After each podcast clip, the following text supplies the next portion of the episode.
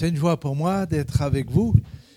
On ne se voit pas souvent, euh, en tout cas pas assez. Euh, j'ai beaucoup été avec Davidé la première année, et puis après, euh, après j'ai espacé, espacé. Je crois que la dernière fois, ça doit remonter à deux ans peut-être, où j'étais là. Donc, en quelques mots, simplement pour ceux qui ne connaissent pas, je suis Michel, mon épouse, Joël, ça fait quelques années que nous sommes ensemble maintenant. 43 ans. Et 40 ans de mariage. Nous avons quatre enfants, sept petits-enfants. On bénit Dieu que nos enfants marchent dans la vérité. Les quatre qui nous aident dans le ministère. L'aîné, un peu plus connu parce que c'est le plus terrible, et, à Lyon, il est, pasteur là-bas, et puis euh, les trois autres sont avec nous à Dijon pour, euh, le ministère, et on bénit Dieu pour, euh, pour leur contribution et leur, leur service. L'année, cette année, pas l'année prochaine, cette année, nous allons fêter les 30 ans de l'église à Dijon. Donc ça fait 32 ans que nous sommes installés à Dijon. Euh, nous étions à peine plus jeunes que maintenant. Et puis, euh, nous avons vraiment à cœur euh, de, bénir la région à travers les différentes implantations d'églises dans lesquelles le Seigneur nous a conduits. Et puis, nous exerçons aussi le ministère un peu plus loin que la région, à travers le réseau Antioche, et puis, et puis aussi en en Afrique et à Madagascar. Nous étions, moi j'étais encore euh, le mois dernier à, Kinshasa et euh, nous avons fait une réunion avec les principaux responsables du réseau Antioche Afrique et on bénit Dieu vraiment de ce qui se passe. C'est simplement extraordinaire puisque le, réseau Antioche en Afrique, c'est près de, près de 500 églises maintenant. Donc on, bénit Dieu sur 6-7 euh, pays. Donc euh, c'est vraiment, on est vraiment émerveillé que Dieu puisse faire ces choses-là à travers des gens comme nous. Donc à lui vraiment, mais alors vraiment toute la gloire. Hein. ok, on participe qu'un tout petit peu, et c'est lui qui fait son œuvre. On, bénit le Seigneur pour ça. Euh, puisque j'ai l'impression d'être un peu à la maison, c'est pas gênant si je m'assieds Non, je peux prendre une chaise? Ok, ça vous choque pas? Non, parce que des fois, il y a des gens un peu religieux, ça peut choquer et dire comment, comment on peut prêcher, il n'y a pas de respect pour la parole de Dieu, il n'est pas debout, il n'a pas mis de cravate, euh, c'est, c'est un scandale. Ok, ça, ça rentre dedans aussi? Ok. Ok, je vais faire l'inverse. Je vais mettre ça devant et le micro derrière, voilà.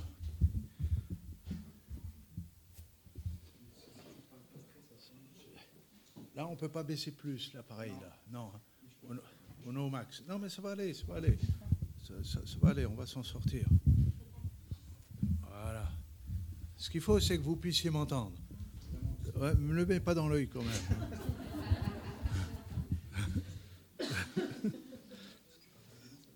si, je parle pas devant, ça marche pas.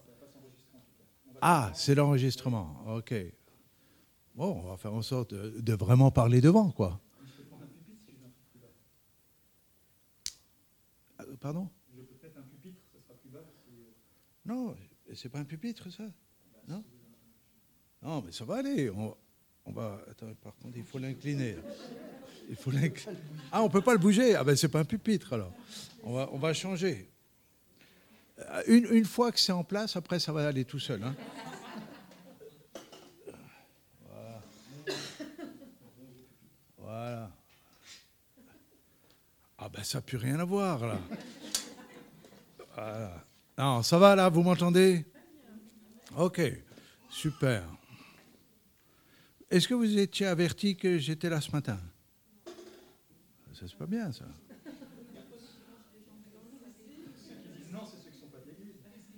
Ah, Patricia, tu n'étais pas averti, toi, hein? Moi non plus, j'étais pas averti que tu sois là.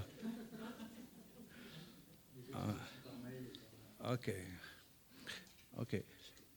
Euh, par contre, j'ai appris que dimanche dernier, euh, vous n'avez pas eu le culte ici, hein? Non. C'est ça, hein? Et vous étiez invité à suivre le culte en ligne de Chenauve. Ok, c'est super. Qui a écouté le culte de Chenauve? Ayez le courage. Ok. Voilà. Donc, on va parler de l'obéissance ce matin? Non.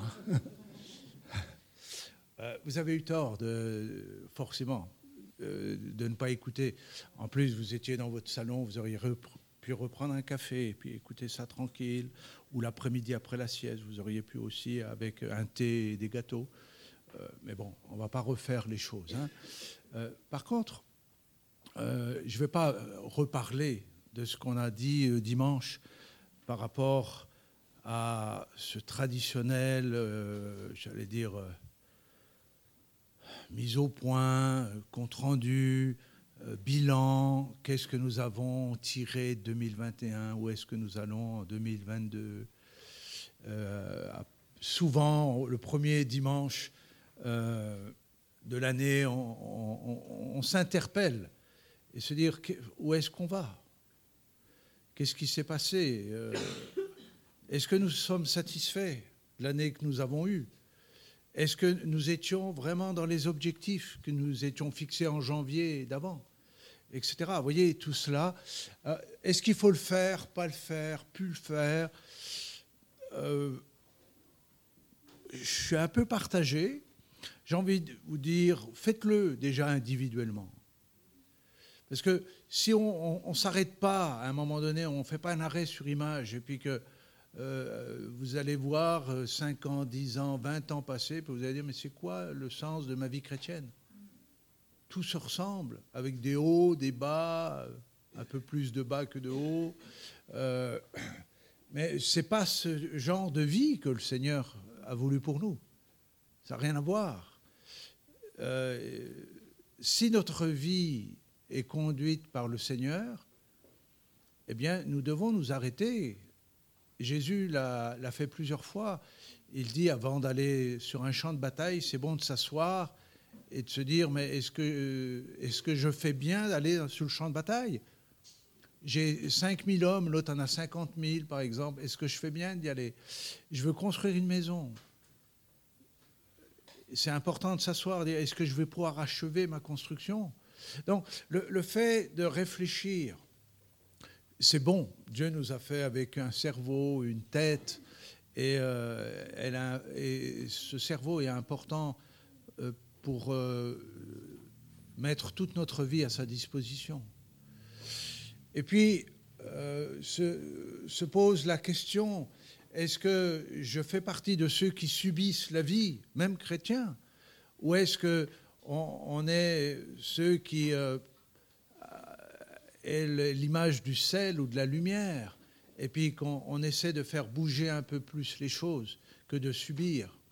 En quelque sorte, est-ce que je fais partie de ceux qui, qui pensent qu'à soi, en, en, regardant son nombril, ou est-ce que, et puis ce qui m'empêche de voir tout ce qu'il y a autour de moi, ou est-ce que j'ose lever un peu la tête un peu plus loin à l'horizon et de se dire, mais il y a peut-être quelque chose de meilleur à vivre, quelque chose de plus grand à vivre.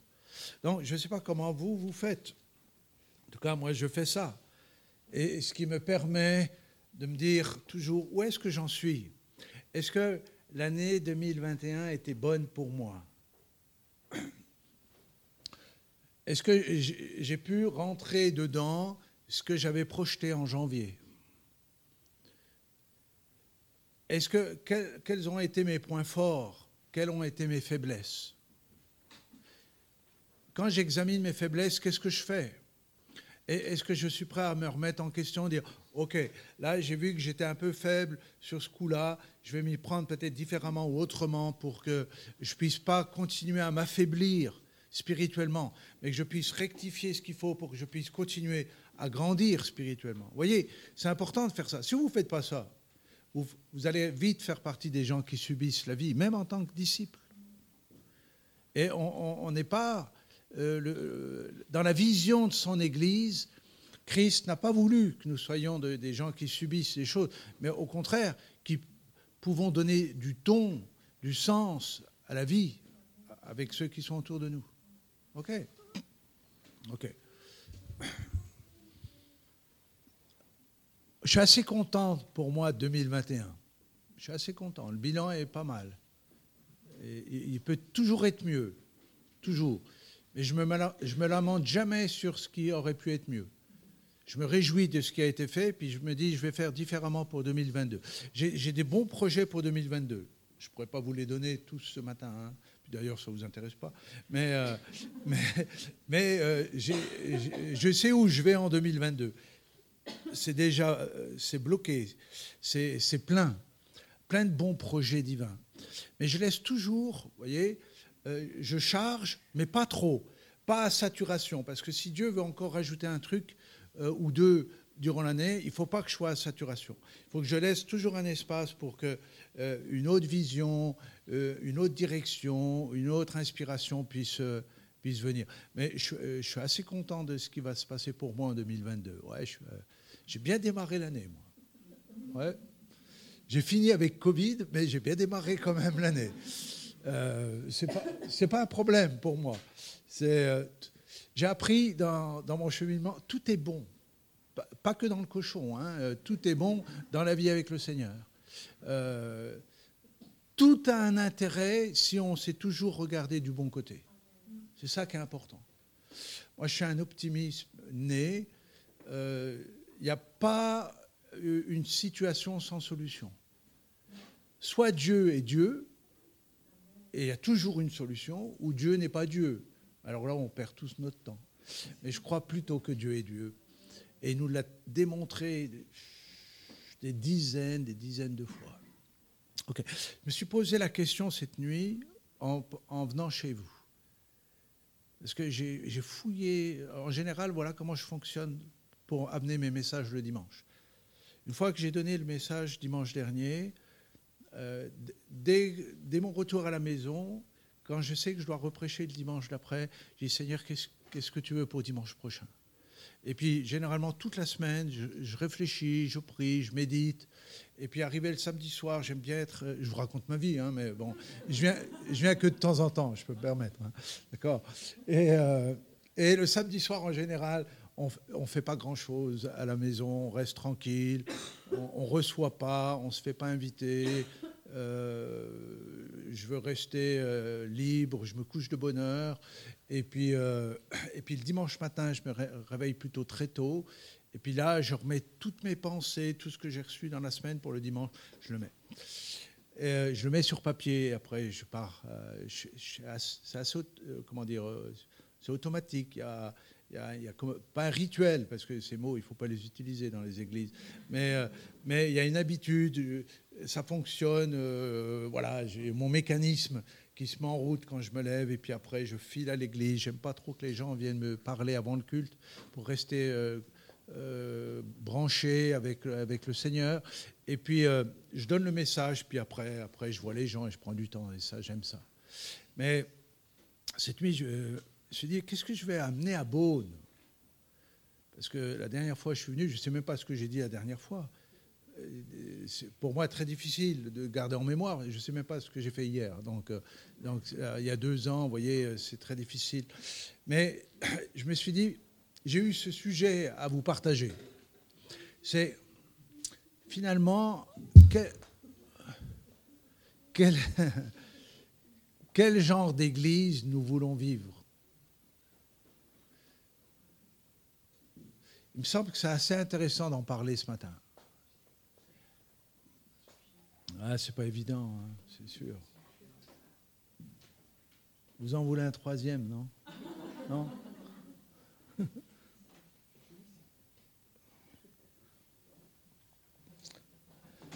savez que les enfants, quand même, ils, font leur coloriage. Vous voyez comme elle, vient de se retourner, elle sait que je parle d'elle, alors que je n'ai pas prononcé son prénom. Mais ils, ils, entendent. Ils entendent les prédications, ils entendent la louange, ils écoutent tout. Même si on pense qu'ils font le bazar à côté, mais il y a toujours une oreille qui... Euh, pour ça qu'il nous faut, à nous, adultes, avoir beaucoup de patience avec les enfants. Hein, Angelina? Hein, que c'est vrai? Elle ne me connaît pas en plus. Vous voyez, elle n'ose pas ni me sourire ni rien. Hein. On verra ça à la maison tout à l'heure. Hein. Quel genre d'église nous voulons, nous voulons vivre? Avec tout ce que nous voyons, nous entendons, et puis aussi l'aspiration de nos cœurs, on se dit, mais est-ce qu'on ce qu'on vit en église, est-ce que ça correspond à mon inspiration? Est-ce que l'église que nous vivons est vraiment celle que le Seigneur a voulu Et pour ça, il faut peut-être revenir un peu euh, dans le Nouveau Testament. Vous savez que dans l'Écriture, il y a deux types d'églises qui nous sont euh, un peu, un détaillées. C'est l'église de Jérusalem et un peu plus l'église d'Antioche. Il n'y a, pas dans l'Écriture un modèle type d'église. Ça aurait été tellement mieux. En dix points, voilà à quoi ressemble une église. Les dix points, vous cochez les dix points et vous êtes vraiment l'église de Jésus-Christ. Mais c'est pas, le Seigneur n'en a pas voulu ainsi. Il nous a donné des grandes lignes, et dans ces grandes lignes, il nous laisse une totale liberté dans le Saint-Esprit de vivre l'Église. C'est pourquoi nous devons être fermes et très ouverts à la fois sur ce qu'est l'Église.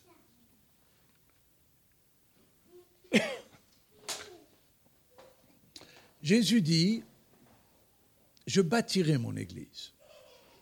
Tout d'abord, c'est lui qui bâtit l'Église.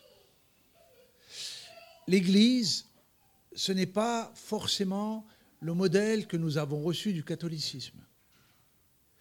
Nous avons été, vous et moi, des héritiers des 1500 ans à peu près, euh, au moins 1000 ans sur du catholicisme, avec euh, des homélies, des, des, rassemblements qui étaient vraiment cadrés.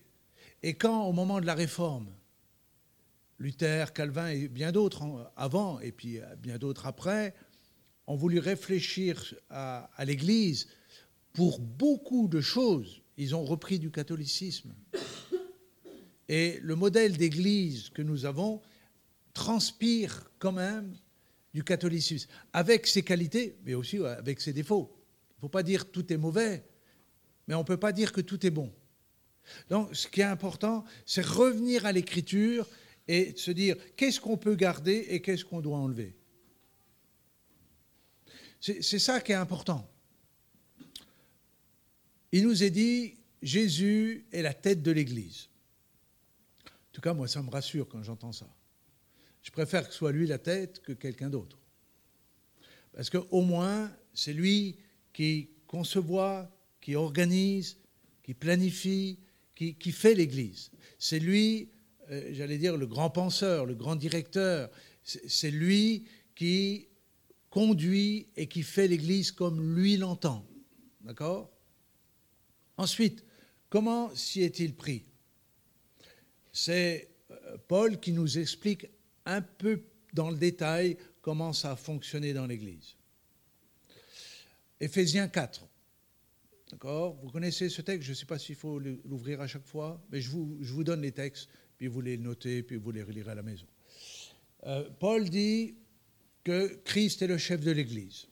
Mais il dit dans Éphésiens 4 également qu'il a donné, Christ a donné pour l'Église des ministères.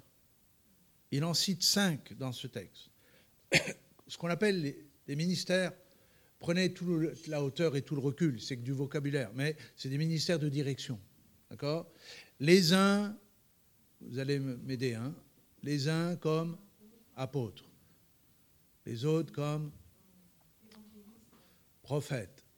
J'essaie de les donner dans l'ordre. Ensuite, euh, j'ai coupé votre élan par contre là. Hein. vous n'allez plus oser répondre, d'accord? Ok, tant pis, on les donne dans le désordre. Donc, les uns comme apôtres, comme prophètes, comme docteurs, comme évangélistes et comme pasteurs. D'accord? On est d'accord avec ça ou pas, mais c'est ce que Christ a voulu et c'est ce que Christ a fait. Pourquoi je dis ça? Parce qu'il y a des courants qui pensent que aujourd'hui, et surtout dans les temps dans lesquels nous sommes, et en plus avec la pandémie, et en plus avec les fermetures des, communautés, etc., eh bien, il n'y a plus besoin de ministère, il n'y a plus besoin de pasteur. On peut penser ça, mais ce n'est pas ce que Christ pense. On peut estimer avoir besoin de personne, mais ce n'est pas ce que Christ dit. Il a donné, c'est lui qui donne à l'Église. Ce n'est pas des, gens, des hommes ou des femmes qui s'improvisent dans un rôle, dans une fonction. C'est Christ a donné. Je parle de l'Église de Jésus. Après, parallèlement à l'Église de Jésus, il y a des faux apôtres, des faux prophètes, des faux pasteurs, des faux docteurs, des faux évangélistes. le faux a toujours été à côté du vrai. Dans l'Ancien comme dans le Nouveau Testament. Tout le temps, le diable cherche à mettre la confusion en poussant tirant, sollicitant des hommes et des femmes dans des rôles qui ne sont pas appelés de Dieu. Mais ça a toujours été, il ne faut pas être surpris de cela. Matthieu 24 dit, ou nous rappelle que dans la, fin des temps, il y aura effectivement une puissance de séduction telle qu'il y aura énormément de faux prophètes qui séduiront des gens. On, est averti, il n'y a pas besoin d'être surpris, c'est pas euh, un gros mot de dire qu'il y a des faux apôtres ou des faux pasteurs. Ça a toujours été, déjà à l'époque des apôtres, à plus forte raison aujourd'hui.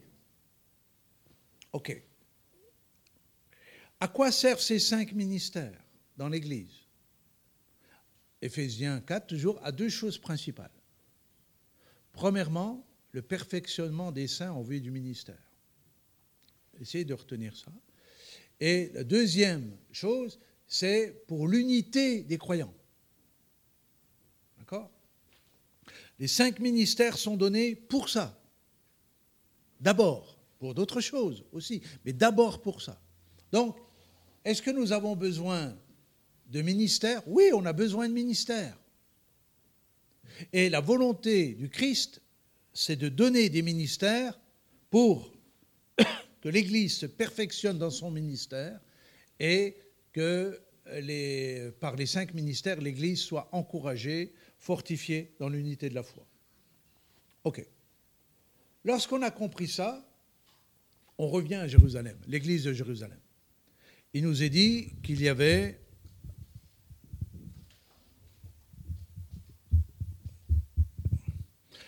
dit qu'il y avait à Jérusalem des ministères, les douze apôtres, Judas ayant été remplacé par Matthias.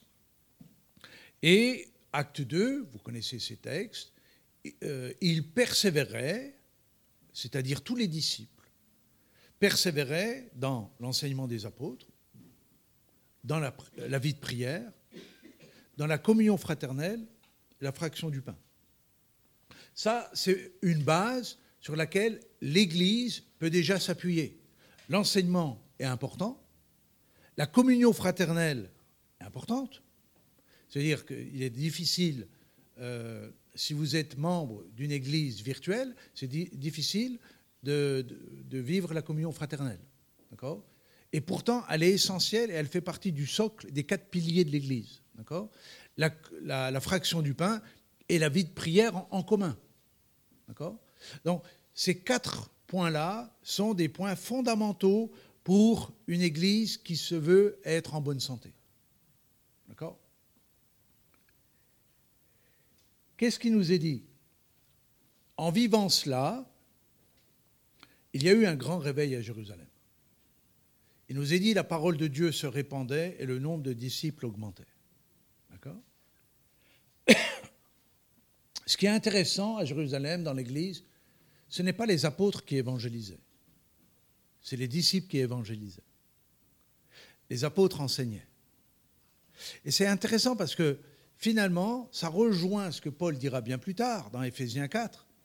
C'est que les cinq ministères sont donnés en vue du perfectionnement des saints pour le ministère. C'est-à-dire en quelque sorte, et c'est peut-être ça qui, va, euh, qui est en train et qui va révolutionner l'Église d'aujourd'hui et de demain, c'est qu'on on a été suffisamment éclairé par l'Écriture pour comprendre que ce n'est pas les ministères qui doivent faire le ministère, mais les ministères doivent former les disciples à faire le ministère. C'est pas la même chose. Dans les églises traditionnelles, on mettait un prêtre ou un pasteur qui devait faire le ministère. Mais dans l'église de Jérusalem, et encore plus dans l'église d'Antioche, si le temps nous, est donné, eh bien, nous voyons que ce n'est pas les ministères qui font le ministère, c'est les disciples qui font le ministère. Dieu a voulu un peuple de sacrificateurs. Nous en sommes tous convaincus, mais ce qu'il faut, c'est qu'on le vive. Ça veut dire que à Jérusalem, le grand réveil de Jérusalem n'est pas dû aux apôtres. Le grand réveil de Jérusalem est dû aux disciples qui ont évangélisé. On estime que plusieurs dizaines de milliers de personnes étaient converties à, Jérusalem. L'Église était euh, impressionnante. On, a les premiers chiffres. À la Pentecôte, 3000, ensuite 5000, et après, on compte en dizaines de milliers. Pourquoi? Parce que les disciples nés de nouveau, remplis du Saint-Esprit, témoignaient à tous ceux qui voulaient entendre de l'amour de, Jésus. Le rattachement à Jésus, alors qu'on est dans un contexte qui politiquement était euh, un pays occupé, les Romains n'étaient pas détendres, les religieux euh, faisaient la guerre à l'Église, donc tout était hostile et pourtant il y a eu un réveil considérable. Il a été dit par Jésus, acte 1, verset 8, vous connaissez aussi tous ces textes, vous recevrez une puissance et vous serez mes témoins à Jérusalem, en Judée, en Samarie, et même jusqu'aux extrémités de la terre. Ils ont été témoins à Jérusalem. C'était une première réalité. Nous pouvons, nous aussi, si nous désirons vivre l'Église, nous poser la question. Est-ce que je suis un témoin là où je me trouve? Dans mon Jérusalem, c'est-à-dire dans mon quartier, dans mon village, dans ma ville. En tant que disciple, de quelle manière je propage l'Évangile, la bonne nouvelle? Si toutefois, je suis persuadé et convaincu que c'est la bonne nouvelle, c'est-à-dire c'est la meilleure des bonnes nouvelles. On peut se poser, ça va? Oui Ok. On peut se poser la question suivante. On voit qu'à Jérusalem, ça a marché. Ils ont reçu à Pentecôte cette puissance promise et ils ont été les témoins. C'est-à-dire que la ville de Jérusalem a été sans dessus-dessous par le témoignage des disciples remplis du Saint-Esprit. Je me suis je me suis penché sur le fait de me dire, mais pourquoi les disciples ont moins de fruits aujourd'hui? Pourquoi ils ont moins de zèle aujourd'hui? Pourquoi ils ont moins d'amour aujourd'hui? Pourquoi ils témoignent moins aujourd'hui qu'à l'époque de Jérusalem? C'est une bonne question. Sans vouloir se flageller, dire on est des mauvais chrétiens, on est des mauvais chrétiens. C'est pas du tout ça. C'est dire qu'est-ce qui joue pas? Alors, je me suis posé la question, est-ce que le Saint-Esprit, avec le temps, a perdu de l'intensité? Peut-être. C'était fort au départ, puis 2000 ans après, ben, il n'y a plus grand-chose. Mais je ne peux pas croire que le Saint-Esprit vieillisse mal. Euh, je pense que le Saint-Esprit est le même, comme Jésus est le même hier, aujourd'hui, éternellement. Donc, je, me suis dit, ça ne peut pas venir donc du Saint-Esprit. D'accord? Alors, d'autres questions sont venues. Est-ce que nous avons une bonne compréhension du Saint-Esprit?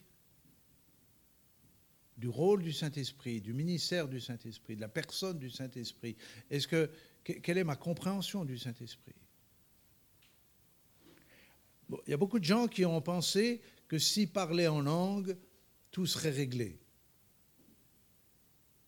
Le parler en langue est un des signes, mais ce n'est pas le signe que la personne est remplie de l'Esprit.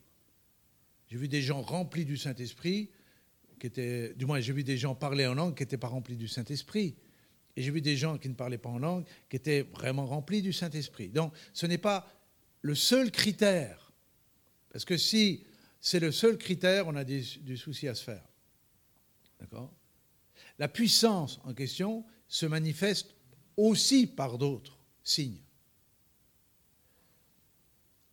On peut en citer quelques-uns de ces signes. La passion pour Jésus est un des signes de quelqu'un qui est rempli du Saint-Esprit. Le zèle pour Jésus est un des signes par lesquels l'amour est aussi un, des signes que nous sommes remplis du Saint-Esprit. Et puis, et puis encore plein d'autres choses que nous pouvons trouver dans l'Épître aux Galates, lorsque Paul euh, parle du, fruit de l'Esprit dans notre vie. Donc, au niveau de la puissance, pourquoi l'Église est moins puissante, je parle en règle générale, que l'Église de Jérusalem? Pourquoi la puissance de Jérusalem, la puissance qui était chez les disciples, a permis le réveil, alors qu'aujourd'hui tout le monde aspire au réveil, mais on ne vit pas grand-chose? La, la, puissance ne me paraît pas la même.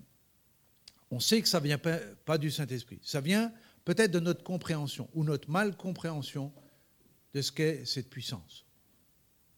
La puissance en question du Saint-Esprit, ce n'est pas que nous ressentions uniquement des frissons euh, sur notre corps, que nous ayons la chair de poule ou qu'on commence à, émettre quelques agitations. Ou, euh, euh c'est pas que ça.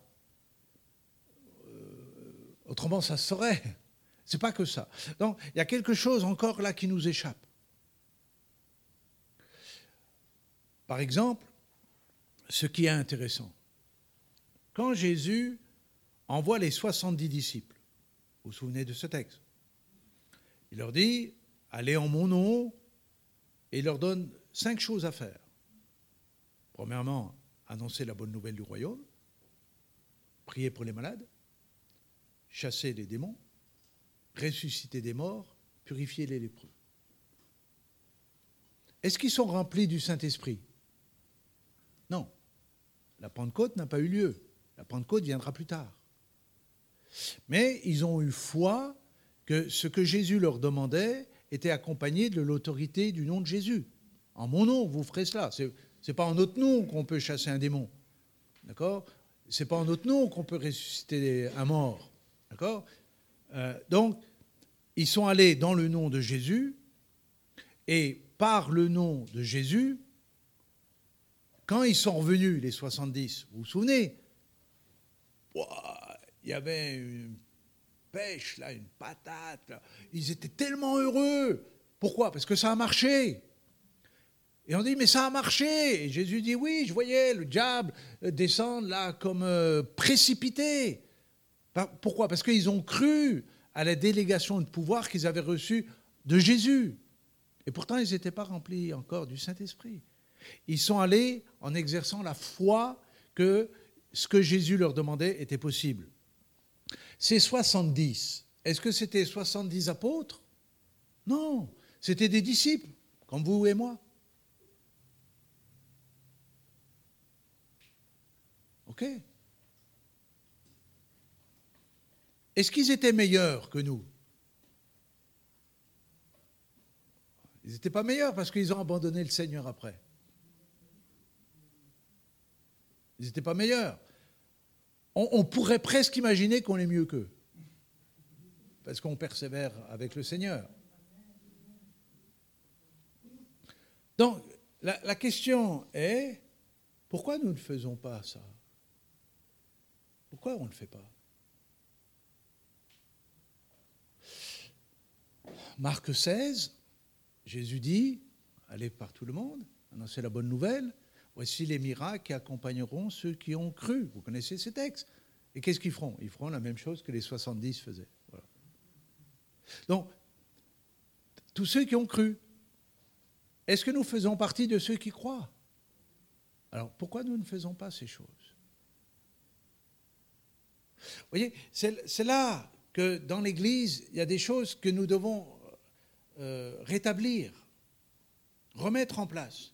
Il y a un décalage qui est trop grand entre ce que nous croyons et finalement ce que nous faisons. Et je me pose la question, vous allez m'aider, je me pose la question si ce que nous faisons n'est pas le signe de ce que nous croyons. Ah oui, Donc, si nous ne faisons pas ces choses, est-ce que nous y croyons vraiment? Est-ce que nous croyons que nos mains sont remplies du Saint-Esprit? Pour prier pour les malades. Est-ce que nous croyons que notre bouche est remplie du Saint-Esprit pour chasser le démon? Donc, je me pose sincèrement la question, si la Pentecôte, à, quoi a-t-elle servi finalement? Parce que tous ces miracles, il le faisait avant la Pentecôte. À quoi a servi la Pentecôte? Qu'est-ce que cette puissance dont il est question dans Acte 8 a changé Puisqu'ils arrivaient déjà à faire ces choses. Ils n'avaient pas besoin de la Pentecôte pour faire, parce que dans la foi en Jésus, ils faisaient déjà ces choses. Alors, on, peut peut-être regarder un peu l'apôtre Pierre pour bien comprendre ce que la, Pentecôte peut changer dans une vie. Pierre faisait ces choses. Il a fait d'autres choses aussi. Euh, il a même fait des choses que Jésus ne lui demandait pas de faire. Mais il les a fait avec des réussites et parfois un peu moins de réussites. je fais allusion lorsqu'il sort de la barque pour marcher sur l'eau. Ça marchait un petit peu, mais Jésus ne lui avait jamais demandé de marcher sur l'eau. C'est lui qui a voulu marcher sur l'eau. Ordonne que, ordonne que je vienne. J'ai dit, OK, viens. Sauf qu'il n'était pas prêt. Il n'était pas prêt dans la foi à, braver euh, les éléments, la nature, et en plus les obstacles, le vent, la tempête, etc. Mais au moins il a essayé, les, autres sont restés dans la barque. Ok, c'est une bonne expérience. Il, a vécu toutes sortes de prodiges, il a vu des choses incroyables. Essayons de nous rappeler la conversation qu'il a eue avant que Jésus soit arrêté. Qu'est-ce qu'il disait à Jésus? Je t'abandonnerai jamais, même si je dois mourir. Je t'abandonnerai pas. Jésus essaie de le raisonner. Il dit Pierre, euh, ça va pas marcher. Si, s'il faut aller jusqu'à la mort, j'irai. ok, mais retiens ça. Quand tu vas entendre le coq chanter trois fois, tu vas te rappeler de ce que je t'ai dit. Effectivement, il a pu chasser des démons, et il a pu euh, guérir des malades, il a annoncé la bonne nouvelle comme les autres apôtres. Mais lorsque la menace sur sa vie est venue, il n'était pas prêt. C'est terrible ce qui lui est arrivé. C'est affreux. Parce qu'il était bien disposé à ne pas renier Jésus. Mais il manquait la force, il manquait une puissance, cette puissance d'en haut. Et quand à trois reprises on le menace, il va dans un premier temps dire non, je ne connais pas cet homme, et après il va porter serment. C'est-à-dire il va jurer de ne pas avoir connu Jésus. C'est horrible, c'est terrible. Quand, quand un juif faisait serment, c'est-à-dire quand il faisait vœu, serment de ne pas connaître, c'est-à-dire quand il prononçait quelque chose, seul Dieu pouvait le délivrer. C'est la raison, euh, on associe euh, ces deux textes avec euh, quand Jésus mange avec lui et qui lui dit M'aimes-tu, m'aimes-tu, etc. Trois fois, pourquoi? Pour le délier d'un serment dans lequel il s'était ligoté. Ok, je passe ça parce que ce n'est pas très important. Lorsqu'il a été baptisé de l'Esprit à la Pentecôte, lorsqu'il a reçu cette puissance, ce qui a foncièrement changé dans la vie de Pierre, c'est qu'il était délivré de la peur et de la crainte sur sa vie. C'est ça qui a changé fondamentalement. C'est-à-dire la puissance qui lui manquait et qui l'a poussé à renier le maître, cette puissance maintenant sur sa vie, il a pu aller en prison, il a pu être menacé, on l'a même euh, battu, on l'a menacé, mais il était délivré à jamais de ses peurs et ses craintes. Donc, comment les disciples ont pu provoquer le réveil de Jérusalem C'est parce qu'ils étaient délivrés des menaces, des craintes, des peurs qui étaient sur eux. C'est-à-dire que pour eux, leur mission, leur vocation, leur rappel au témoignage était beaucoup plus grand que toutes les craintes, les appréhensions et les peurs. au point, j'accélère un peu. On a jusqu'à quelle heure Ok, ça va Vous finissez à quelle heure d'habitude pour ça? Ah, c'est des petits cultes alors.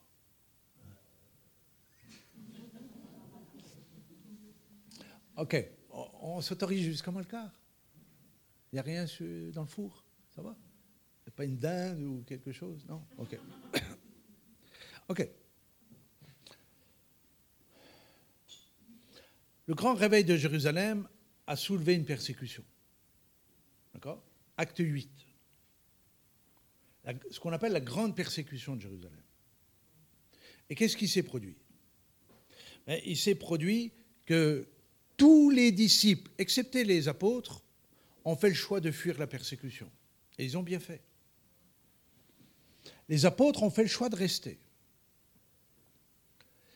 Il nous est dit que les disciples ont tout perdu à ce moment-là. Vous lirez acte 8, hein, verset 1 Ils ont dû fuir, laissant maison, terrain, en laissant peut-être même des membres de famille, les amis bien sûr, et les voisins. Ils ont fui pour sauver leur vie. Mais dans leur fuite, ils sont allés jusqu'en Judée, jusqu'en Samarie, c'est ce que Jésus leur avait demandé au départ. Et qu'est-ce qu'ils faisaient dans leur fuite? Ils ont continué, c'est dit comme ça, à annoncer la bonne nouvelle de Jésus. Comment quelqu'un qui est normalement constitué, lorsqu'il a tout perdu, lorsque tout un travail d'une vie, peut-être même de plusieurs générations, est abandonné simplement pour sauver sa vie, comment peut-il continuer à dire Jésus est bon, Jésus est le seul chemin, Jésus est la seule réalité dans le monde, Jésus est vraiment la bonne nouvelle quand vous avez tout perdu Comment est-ce possible? Eh bien, c'est possible quand votre vision est beaucoup plus élargie que votre vie personnelle. C'est ça qui s'est passé dans la vie des disciples. Et l'enseignement des apôtres donné dans Acte 2 consistait et persévérait dans le fait qu'en tant que disciples, ce qui est le plus important dans notre vie, c'est Jésus. Et le reste est moins important. Donc, nous pouvons nous poser la question, qu'est-ce qui est important pour moi dans la vie? C'est quoi le sens vraiment de mon existence? C'est quoi le but de, ma vie ici-bas? C'est quoi ma richesse? C'est quoi mon trésor de vie? C'est quoi la perle dont Jésus parle dans les paraboles? C'est quoi tout ça pour moi? Et ils ont continué à croire, à prêcher, à témoigner malgré le fait qu'ils aient tout perdu. Moi, ça m'interroge. Déjà pour moi, je me dis, Michel, c'est quoi ta priorité de vie? Pas par le fait que je sois pasteur, ce n'est pas, pas ça qui est important, mais en tant que disciple de Jésus. C'est quoi le sens réel à mon existence? Est-ce que je suis prêt à tout laisser, à tout abandonner pour Jésus? Encore aujourd'hui. Parce qu'à la conversion, on est tous prêts à le faire. Quand on est éclairé, que la lumière de Dieu vient, on se dit Waouh, ça, c'est la seule réalité, on est prêt à tout. Mais 10 ans, 20 ans, 30 ans, 40 ans, après, est-ce que la passion, est-ce que l'amour reste intact? Est-ce que mon zèle reste intact? Est-ce que mon témoignage reste intact plus que tout le reste?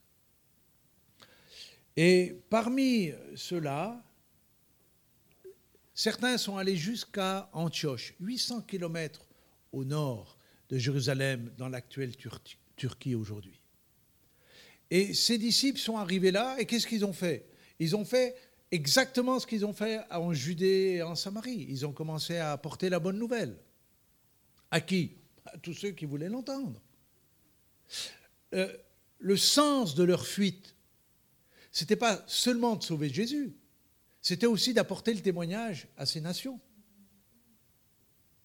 Et arrivé à Antioche, ils se réunissent et je vais là me permettre d'ouvrir quelques instants l'écriture. On est dans acte, 13, acte 11, pardon.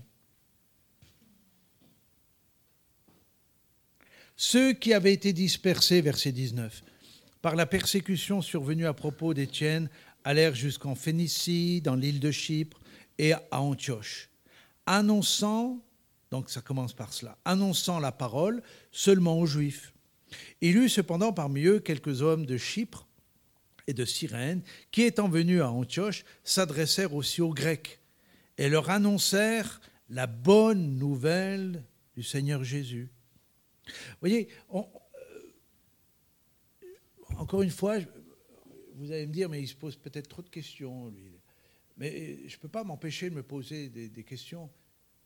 Je dois me poser la question, est-ce que pour moi, l'Évangile est encore aujourd'hui une bonne nouvelle? Si oui, est-ce qu'elle est la meilleure des bonnes nouvelles? Si oui, pourquoi j'en parle pas?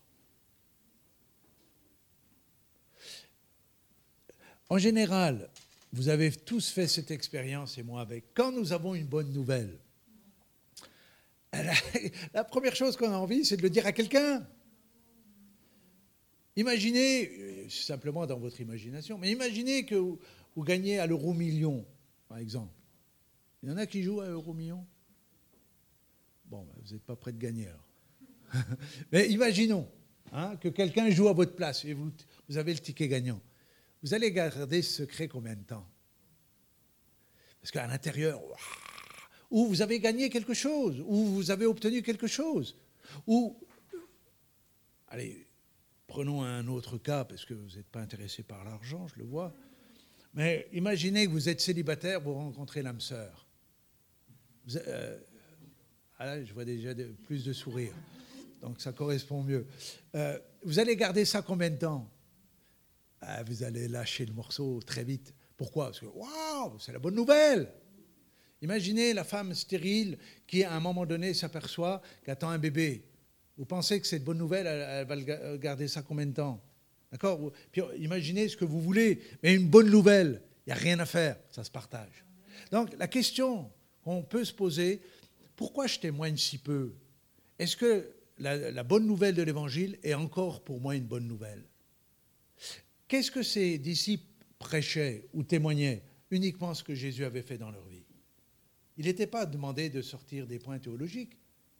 C'est le témoignage, être témoin, c'est le témoignage qui était véhiculé. J'étais malade, Jésus m'a guéri. J'étais perdu, Jésus m'a sauvé. J'étais désespéré, Jésus m'a redonné du sens à la vie. C'est ça le témoignage, rien de plus. Mais posons-nous la question, pourquoi nous ne le faisons pas? Mais peut-être par le fait que c'est plus vraiment une bonne nouvelle pour moi d'être chrétien. Pour ça que je témoigne pas. En tout cas, ceux-là sont arrivés à Antioche démunis, mais avec leur trésor dans, dans leur bouche, et ils ont commencé à témoigner. Et vous savez ce qui s'est passé? Pourtant, Antioche, c'est une grande ville, c'est une ville commerciale, c'est une ville où il y avait toutes sortes d'idolâtries, c'est une ville où il y avait toutes sortes de péchés, c'était une ville, elle n'était pas moins sanctifiée que nos villes aujourd'hui. Et quand ils sont arrivés, il nous est dit qu'ils leur annoncèrent la bonne nouvelle du Seigneur. La main du Seigneur était avec eux et un grand nombre de personnes. Ce n'est pas quelques personnes, un grand nombre. C'est-à-dire, dans la mesure de leur témoignage. Ce n'est pas très compliqué. Vous témoignez peu, vous moissonnez peu. Vous témoignez beaucoup, vous avez un grand nombre de personnes qui ont plus de chances de se convertir. Et là, il nous est dit ceci, un grand nombre de personnes crurent et se convertirent au Seigneur. Un grand nombre. Les gens prient pour le réveil. Vous n'avez aucun texte dans l'Écriture qui nous pousse à prier pour le réveil. Aucun. Aucun. Les disciples n'ont jamais prié pour le réveil. Mais quand l'Église est réveillée, il y a forcément le réveil. Quand les disciples sont réveillés, il y a forcément le réveil. Finalement, on prie pour que Dieu fasse ce que nous devrions faire. Et ça, c'est pas juste. C'est pour ça que Dieu ne répond pas à notre prière. Parce que moi, ça fait 40 ans que je chemine avec le Seigneur. Des gens qui prient pour le réveil, j'en ai croisé des milliers. Pourquoi il n'y a pas le réveil? Dieu n'aime pas les Français? Dieu n'aime pas notre nation? Si, il l'aime.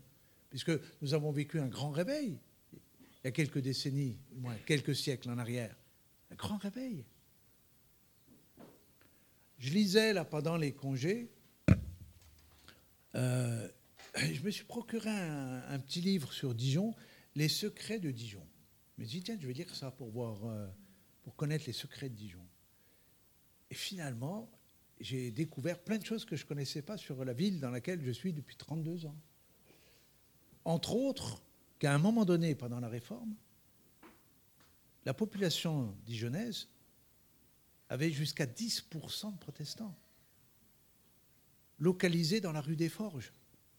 10%. Et aujourd'hui, on est 1 pour 1000. D'accord Et quand j'ai lu ça, me suis dit, euh, ce qui a été possible autrefois, ça doit être possible encore aujourd'hui. On a le même Seigneur quand même. Donc, je me suis posé beaucoup de questions pendant ces jours. Et j'étais très, très enflammé par ce petit bouquin qui est extraordinaire. Maxi Livre, j'ai trouvé ça, à 11 euros. J'en ai eu pour mon argent, je vous assure. Euh, mais c'était. Euh, je, suis, ouais, je suis très, très euh, motivé par rapport à ça. À Antioche, il y avait une telle effervescence de la part des disciples. Il n'y a pas de ministère. Au point qu'à Jérusalem, 800 kilomètres, le bruit, vous lirez ça, hein, verset 22, le, bruit en parvint aux oreilles des apôtres à Jérusalem. C'est-à-dire que le bruit, ce n'était pas comme aujourd'hui, euh, vous pouvez faire ce que vous voulez n'importe où, en un instant, le monde entier le sait, avec les réseaux. À l'époque, euh, le bruit, il est véhiculé par les militaires, par le commerce, par des pèlerins, c'est tout. Les gens ne voyagent pas. Et quand à Jérusalem ils entendent ça, les apôtres disent on va envoyer quelqu'un, on va envoyer Barnabas pour voir ce qui se passe. Barnabas arrive et qu'est-ce qu'il voit? Le bruit en parvint aux oreilles des membres de l'église de Jérusalem et ils envoyèrent Barnabas jusqu'à Antioche. Lorsqu'il fut arrivé, et qu'il eut vu la grâce de Dieu, il s'en réjouit. Il a pu attester que les bruits étaient réels, ce n'était pas de la rumeur. Il y avait un fondement, c'est qu'il euh, y avait dans la ville d'Antioche un réveil qui était en train de se produire par les frères qu'il connaissait d'ailleurs, les frères qui s'étaient exilés. Donc, comprenons, il n'y a pas encore de ministère, il n'y a pas d'apôtre, il n'y a pas de pasteur, il n'y a que des personnes qui ont cru au Seigneur Jésus et qui, dans leur témoignage, eux-mêmes ont provoqué le réveil. Pourquoi? Parce que la main du Seigneur était avec eux. Dans nos sacrifices, dans notre consécration, dans notre détermination à vouloir Jésus et Jésus, la main du Seigneur était sur eux. Et le réveil est venu. Vous voyez, des fois, on est complètement à côté de la plaque. Ce qui est important, ou ce, dont on a besoin peut-être de retrouver, c'est une nouvelle passion pour Jésus, un nouveau cœur pour Jésus, un nouvel amour pour Jésus. Et que la bonne nouvelle soit rafraîchie dans notre connaissance, dans notre compréhension, nos discernements de ce qu'est la bonne nouvelle. Parce qu'on on peut se rappeler que nous étions quand même perdus, vous et moi, hein, pour l'éternité. Et dans sa grâce, il nous a sauvés pour l'éternité. Si ça, ça ne reste pas une bonne nouvelle, alors qu'est-ce qu'il pourrait avoir comme bonne nouvelle? Vous avez remarqué ce que Barnabas a fait en arrivant. Moi, je suis halluciné par rapport à, son choix, sa stratégie d'aider les frères. Il nous a dit, il s'en réjouit et il les exhorta tous à rester d'un cœur ferme, attaché au Seigneur. Il dit, mais ces gens étaient déjà attachés au Seigneur. Parce qu'ils avaient tout abandonné pour Jésus. Et pourtant, la première exhortation, la première prédication, le premier enseignement qu'il leur donne, il leur dit à tous, pas à quelques-uns, à tous, restez attachés, fermes au Seigneur. Pourquoi dit-il ça? Il aurait pu simplement se réjouir, dire oh, Vous êtes des exemples pour nous. Non, il dit Restez quand même attachés au Seigneur. Parce qu'il y a toujours un risque de se détacher du Seigneur, même en tant que disciple. Ça veut dire quoi se détacher du Seigneur? C'est laisser passer quelque chose d'autre avant le Seigneur. Posons-nous la question un instant. À quoi suis-je vraiment attaché aujourd'hui? À quoi suis-je vraiment attaché? Est-ce que c'est vraiment Seigneur plus que tout le reste? Est-ce que c'est ma maison? Est-ce que c'est mon conjoint? Est-ce que c'est mon compte en banque? Est-ce que c'est mon job? À quoi suis-je vraiment attaché? Dans l'esprit de ses disciples résonnaient encore les enseignements du Christ qui disait quoi Si vous n'êtes pas prêt à renoncer à tout, vous ne pouvez pas être mes disciples. Ça, c'est l'enseignement de Jésus. Et ces disciples de Jérusalem étaient empreints de cet enseignement. Pour eux, c'était Jésus et Jésus. Et Barnabas, quand il revient, il rappelle exactement ce que Jésus leur aurait dit. Restez attachés ferme. Ferme, c'est-à-dire avec ténacité, avec détermination, avec persévérance, restez attachés au Seigneur. Et ensuite, il ira chercher euh, Saul de Tarse, celui qui avait persécuté ces gens-là. Entre-temps, il s'est converti par la grâce de Dieu. Et on avait des bruits couraient qu'effectivement, le grand persécuteur de l'Église s'était converti, mais S'étant retiré en Arabie quelques années, on n'avait pas trop de nouvelles de ce disciple, ce nouveau disciple qui autrefois était un grand persécuteur. Et euh, il ira chercher à Tars pour en faire un collaborateur dans l'œuvre. Je ne m'étale pas sur la capacité à ces gens de pardonner. Parce qu'ils avaient tout perdu à cause de qui? Entre autres, et surtout à cause de Saul de Tarse qui avait approuvé le meurtre d'Étienne et qui menaçait l'Église. C'est suite à ça qu'ils s'étaient sauvés. Donc, lorsqu'ils euh, ils se sont enfuis, ils se sont enfuis à cause de lui. Alors qu'ils soient convertis, ben, plaise à Dieu, mais qu'ils deviennent un ministère pour nous enseigner, ça c'est autre chose. Parce que quand ils l'ont vu la première fois, qu'est-ce qu'ils voyaient? Ils voyaient surtout les images de torture, les images de, prison, des, des images d'abandon de leurs biens à cause de ce type mais là aussi, ses, disciples se rappelaient l'enseignement de Jésus qui disait, si vous n'êtes pas prêt à toujours pardonner, ben, vous ne pourrez plus être pardonné de vos propres péchés. Ça veut dire qu'ils ont compris que le pardon n'est pas euh, une option dans la vie du disciple, mais c'est un mode de vie. Ça veut dire que je dois toujours pardonner, tout le temps pardonner. Et ça n'a pas été très compliqué pour eux d'accueillir Saul, le persécuteur, converti, parce que dans leur cœur, ils avaient déjà pardonné cet homme et ils l'avaient béni. C'est peut-être aussi une des raisons pour lesquelles il a pu se convertir. Donc, comprenons bien cela. Je continue et je termine. Il reste cinq minutes. Pendant un an, Saul et Barnabas ont enseigné cette église. Ça nous est dit dans ces versets. Ils ont poursuivi quoi? Le rôle de ministère. C'est pas eux qui ont fait le ministère à Antioche. C'est ces disciples qui ont fait le ministère à Antioche. Eux donnaient le cadre. Eux donnaient la direction, la vision. Eux enseignaient comment faire. Et ces disciples ont fait que cette église, qui était au début des juifs exilés, des juifs persécutés, rejoints par des grecs, avec aussi leur histoire et leurs croyances. Cette église est devenue une église dont, à l'intérieur, d'autres ministères se sont levés. Parce que, acte 11, ils sont les deux, Saul et Barnabas. Acte 13, donc très peu de temps après, on trouve au moins cinq ministères, des docteurs et des prophètes. Il n'y a pas de pasteur. Vous savez que le ministère le moins cité dans le Nouveau Testament, c'est celui de pasteur. On parle beaucoup des apôtres, beaucoup des prophètes, beaucoup de docteurs, mais les pasteurs sont quasi inexistants. D'où nous devons revenir à ce qu'on disait tout à l'heure. Nous sommes au bénéfice malheureux de la réforme où nos réformateurs ont changé les prêtres en pasteurs et tout le monde était pasteur. Tu étais pasteur ou pasteur? Au détriment des cinq ministères. D'accord? Est-ce qu'on n'a pas besoin de pasteurs Bien sûr que si. Mais on a autant besoin de pasteurs que d'apôtres, que de prophètes, docteurs et d'évangélistes. C'est ça qui fait l'équilibre et le perfectionnement des saints. C'est les cinq ministères. Dans Acte 13, il se passe quelque chose d'extraordinaire. Ils sont dans un temps, les ministères sont dans un temps de prière, une retraite spirituelle, et pendant cette retraite, le Saint-Esprit parle. Il ne nous est pas dit comment ou de quelle manière, mais le, Saint-Esprit s'est exprimé afin que tous ceux qui étaient réunis entendent la même voix. Ça qui est intéressant.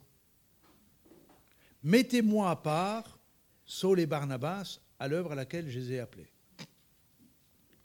C'est-à-dire que ces deux fondateurs de l'église d'Antioche étaient maintenant préparés pour une autre œuvre, celle que le Seigneur Jésus avait préparée. Et au moment, au moment où ils quitteront l'église d'Antioche, ils quitteront ce que je pense de la bonne manière, avec la bénédiction de l'Église et l'imposition des mains de l'Église. c'est ce qui est mis. Vous, lirez aussi ça. C'est acte 13, entre le verset 1er et le verset 3. Et ils partent, Barnabas et Saul partent pour évangéliser et implanter des églises. C'est ça leur nouvel appel. Ils ont été tout un temps les fondateurs de l'église d'Antioche au niveau des ministères, et maintenant ils sont appelés à, partir. L'église d'Antioche sera pour Saul toujours sa base. Ils vont partir faire un premier voyage missionnaire qui durera à peu près deux ans. Ils reviendront à nouveau à Antioche. Les cartes vont se redessiner. Vous avez connaissance du conflit qu'il y a eu entre Barnabas et Paul. Il est très intéressant. Une minute pour ça. Et je vous explique. Quand vous lisez attentivement le chapitre 13, nous voyons qu'il est cité Barnabas et Saul. Dans la culture orientale, celui qui est cité le premier, c'est celui qui est le chef, ou celui qui a l'autorité. Chef, peut-être le mot vous gêne, mais celui qui a l'autorité. Et ils sont partis Barnabas étant en autorité de cette équipe missionnaire. Mais lorsqu'ils arrivent très vite à une confrontation spirituelle, parce qu'à un moment donné, ils veulent évangéliser un proconsul qui euh, euh, est, euh, comment accompagné d'un sorcier, d'une puissance spirituelle qui s'oppose à l'évangélisation. Qui va prendre autorité face à ce démon? À cette autorité spirituelle, à ce sorcier, c'est Paul. Et suite à cette histoire, vous lirez, je vais très vite là, mais vous lirez, suite à cette histoire, il n'est plus dit Barnabas et Saul, mais il est dit Paul et Barnabas. Il y a eu comme un changement, un transfert d'autorité dans l'équipe missionnaire par rapport à cette confrontation spirituelle. Ce qu'il faut se dire, c'est que pourquoi je, crois cela et pourquoi nous avons appelé notre réseau le réseau Antioche? Parce que je crois à cette manière de fonctionner. Je crois à la pluralité des ministères, aux cinq ministères, et je crois également que l'autorité nous vient d'en haut. Si elle ne nous vient pas d'en haut, c'est dangereux de partir. Il y a une manière de partir, elle se fait par l'imposition des mains. L'imposition des mains, alors qu'ils étaient déjà dans le ministère, était-elle nécessaire ou pas? Oui, elle l'était, en vue de l'œuvre à laquelle ils étaient appelés maintenant. Ça veut dire qu'ils avaient besoin de la couverture spirituelle de l'église d'Antioche pour l'œuvre à laquelle ils étaient appelés. C'est la raison pour laquelle on leur a imposé les mains. D'accord? Ce n'est pas la même imposition des mains lorsqu'on prie pour les malades. Ça n'a rien à voir. D'accord? C'est l'imposition des mains pour recevoir l'autorité spirituelle. Ensuite, Lorsqu'il y a cette confrontation avec ce sorcier, c'est Paul qui prend l'autorité ou qui a l'autorité pour rendre ce sorcier aveugle pendant plusieurs jours et pour faire taire cette puissance spirituelle pour que l'évangile puisse avancer. D'accord? D'où nous n'avons pas à lutter contre la chair et le sang, mais contre des principautés, des dominations, etc. Lorsqu'ils reviennent, Paul et Barnabas, une question se pose. L'histoire de Jean-Marc, qui était parti au départ avec eux, et mais très vite l'avait abandonné. Ça s'explique aussi, pas forcément spirituel, mais ça s'explique que Jean-Marc ait abandonné cette équipe. À quel moment Tout de suite après la confrontation spirituelle. Tant que son cousin Barnabas, parce qu'ils étaient cousins germains, tant que son cousin était en autorité spirituelle, il est resté dans l'équipe. Quand il a vu que Paul devenait l'autorité dans l'équipe, il a quitté, il est rentré chez maman à Jérusalem. Intéressant, il n'est même pas rentré en Antioche, il est rentré à Jérusalem. Au moment du deuxième voyage, Barnabas remet sur la table, est-ce qu'on emmène Jean-Marc? Et Paul dit, on n'emmène pas Jean-Marc. Parce que celui qui nous a abandonnés au premier voyage n'est pas prêt pour ce genre de ministère. Ne veut pas dire qu'il n'est pas appelé, mais il n'est pas prêt encore. Et il nous est dit qu'une vive discussion s'est fait sentir. Au point que Barnabas dit, OK, on se sépare. Le vrai problème, ce n'était pas Jean-Marc. Jean-Marc est le prétexte. Le vrai problème, c'est que Barnabas n'a pas supporté ou n'a pas accepté l'autorité spirituelle de l'apôtre Paul. Ils vont se séparer. Barnabas partira avec, euh, avec Jean-Marc et Paul prendra Silas, qui est prophète de Jérusalem, qui avait rejoint l'église d'Antioche, et ils vont refaire une équipe. Quand vous relisez le contexte, qu'est-ce qui se passe? Barnabas et Jean-Marc partent pour Chypre. Alors, on n'en entendra plus parler. C'est pas gênant, ça, parce qu'il y a plein d'apôtres, on n'entend plus parler. C'est pas du tout euh, gênant. Mais on voit réapparaître plus tard Jean-Marc dans les rouages du ministère de l'apôtre Paul. On trouve ça dans Timothée. D'accord? Donc, euh, Jean-Marc. Donc, ça veut dire que Barnabas, on ne sait pas ce qu'il est devenu. Qu'importe, ce n'est pas le sujet. Mais lorsque, au deuxième voyage, Paul et Silas partent, ils sont encore recommandés par l'Église d'Antioche. Ils feront leur voyage et il y aura encore un troisième euh, voyage. La base d'Antioche reste la base de la couverture spirituelle. Et nous devons bien comprendre cela, parce que dans le monde dans lequel on est, où il y a une telle confusion aujourd'hui, parce qu'il y a beaucoup de, je dirais, il n'y a jamais eu autant de croyants sur la terre que dans toute l'histoire de l'Église en même temps. C'est intéressant de noter ça. On estime qu'il y a à peu près un milliard de personnes nées de nouveau actuellement sur la Terre. Mais c'est le même chiffre, le même nombre, pardon, que ce qu'on estime euh, que l'Église a eu pendant les 2000 ans. Ça veut dire qu'on a une concentration de chrétiens en même temps qui est unique dans toute l'histoire de l'Église. Plus que cela, il n'y a jamais eu autant de ministères, mais il n'y a jamais eu autant de faux ministères. En même temps. Donc, c'est la raison pour laquelle nous devons être prudents, vigilants et revenir aux Écritures pour se dire quel genre d'Église nous devons être, quel genre d'Église nous devons vivre. Et la notion des ministères, comme on l'a cité dès le départ, et la notion de couverture spirituelle est importante parce que les apôtres fonctionnaient comme cela. Il n'y avait pas, et écoutez bien, ça c'est important, il n'y avait pas à l'époque et des apôtres, et de Jésus encore moins, des électrons libres. Ça n'existait pas.